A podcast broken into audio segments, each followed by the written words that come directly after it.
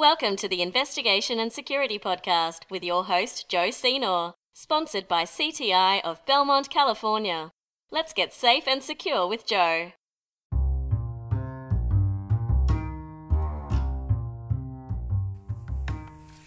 Hello, everyone. This is Joe Senor with the Investigative and Security Podcast. I know it's been a little while since I put out a podcast, but I wanted to jump right back in to this podcast stuff with a couple of major stories that you folks need to know about to keep yourself safe and secure on the internet. First off, Facebook.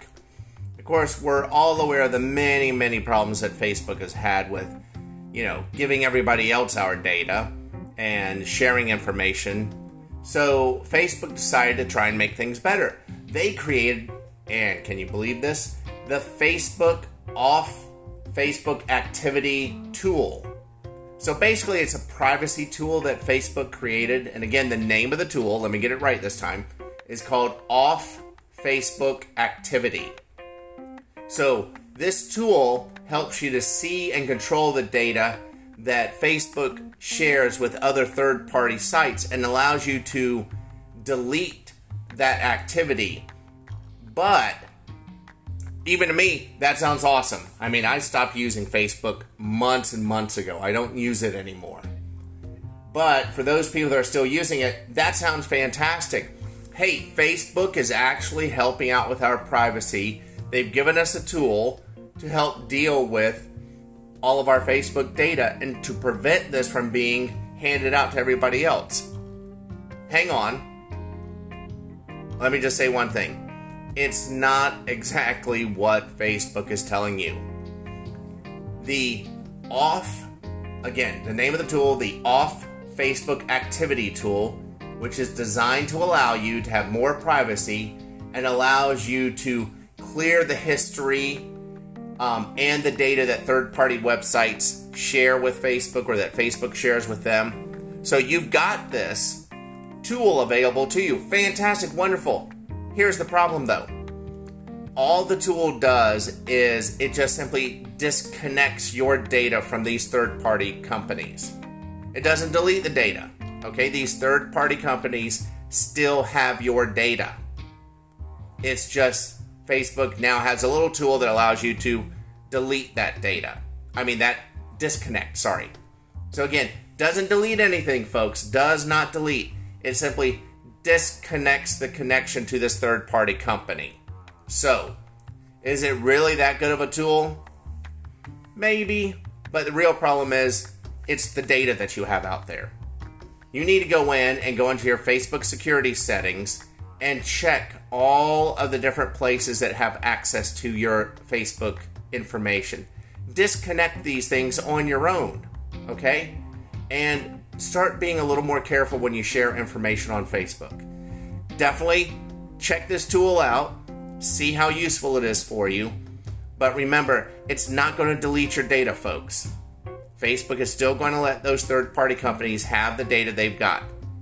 So, you decide what you really want to do. Like I said, I stopped using Facebook months and months ago.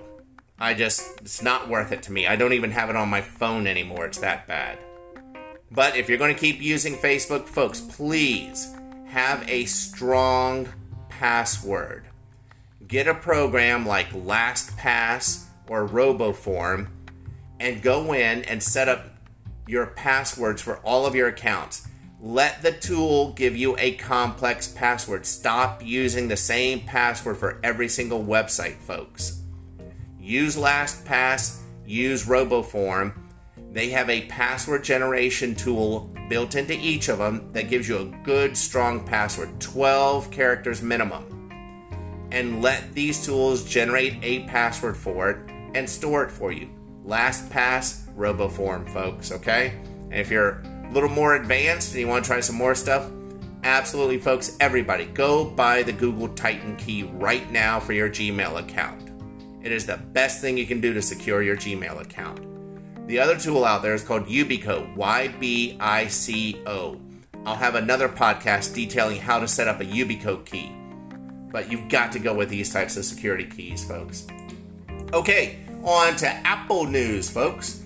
Well, Apple has been the phone that so many people are using, and it's really good with privacy and security issues. However, guess what?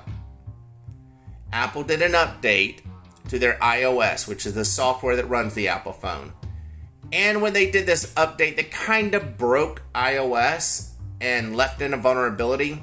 So now hackers have found that vulnerability and they've now created a brand new jailbreak for the iPhones. It jailbreaks everything from iOS 11 to iOS 12.4. So now these phones that could not be jailbroken before can now be jailbroken thanks to Apple. Hopefully, Apple will update it and fix it. But if you have an Apple iPhone, you need to make sure that you keep your hands on that phone. Somebody needs no more than 10 minutes to be able to jailbreak your phone. They need to have it in their hands. So make sure you always have control of your phone. If you want to know how to check your iPhone for spyware or to see if it has been jailbroken, go to my website, investigationandsecuritypodcast.com, and email me. I'll send you my methodology for checking an iPhone for spyware and jailbreaking, folks. But again, iPhones are now back to being jailbroken with the software that these hackers have come up with. Next story for today Bitdefender. Oh boy. Okay, so Bitdefender is my favorite antivirus to use. I've used it for years and I use it on, you know, everything I can.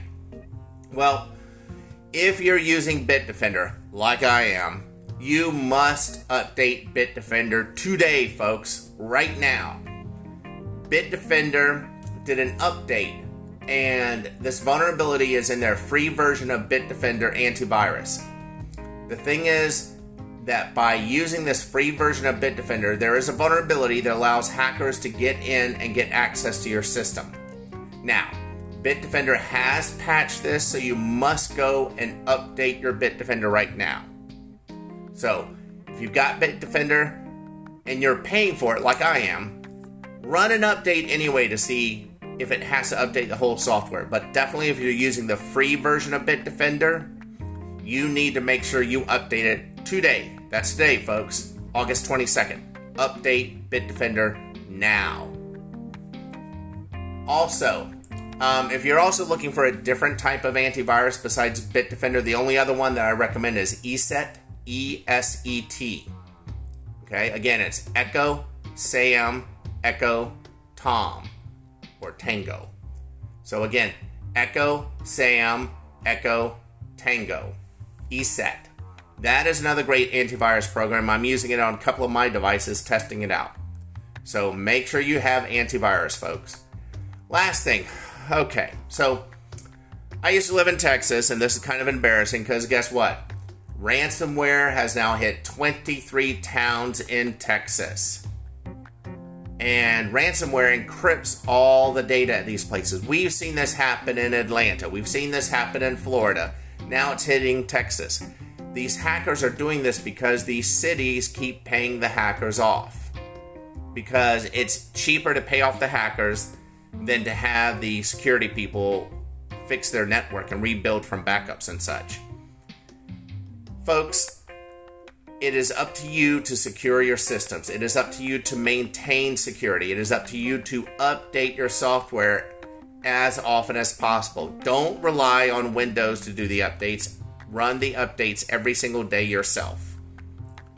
You've got to make sure that you are not surfing to stupid websites or you get an email saying, hey, click on this. Don't click on it, folks. If somebody sends you a text message that you don't know who they are and they say, oh, look at this, click here, don't click on that, folks. Okay? Ransomware is running rampant right now because hackers are making money from it. You must have a good, strong backup, preferably what is called an off site pickup. Sorry, off site backup.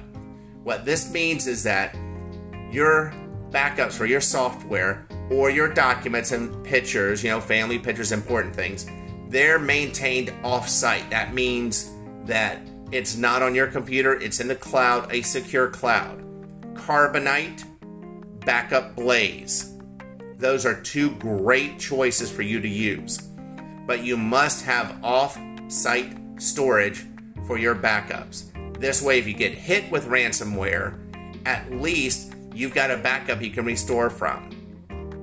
But, folks, like I said, 23 towns in Texas were hit this week with ransomware.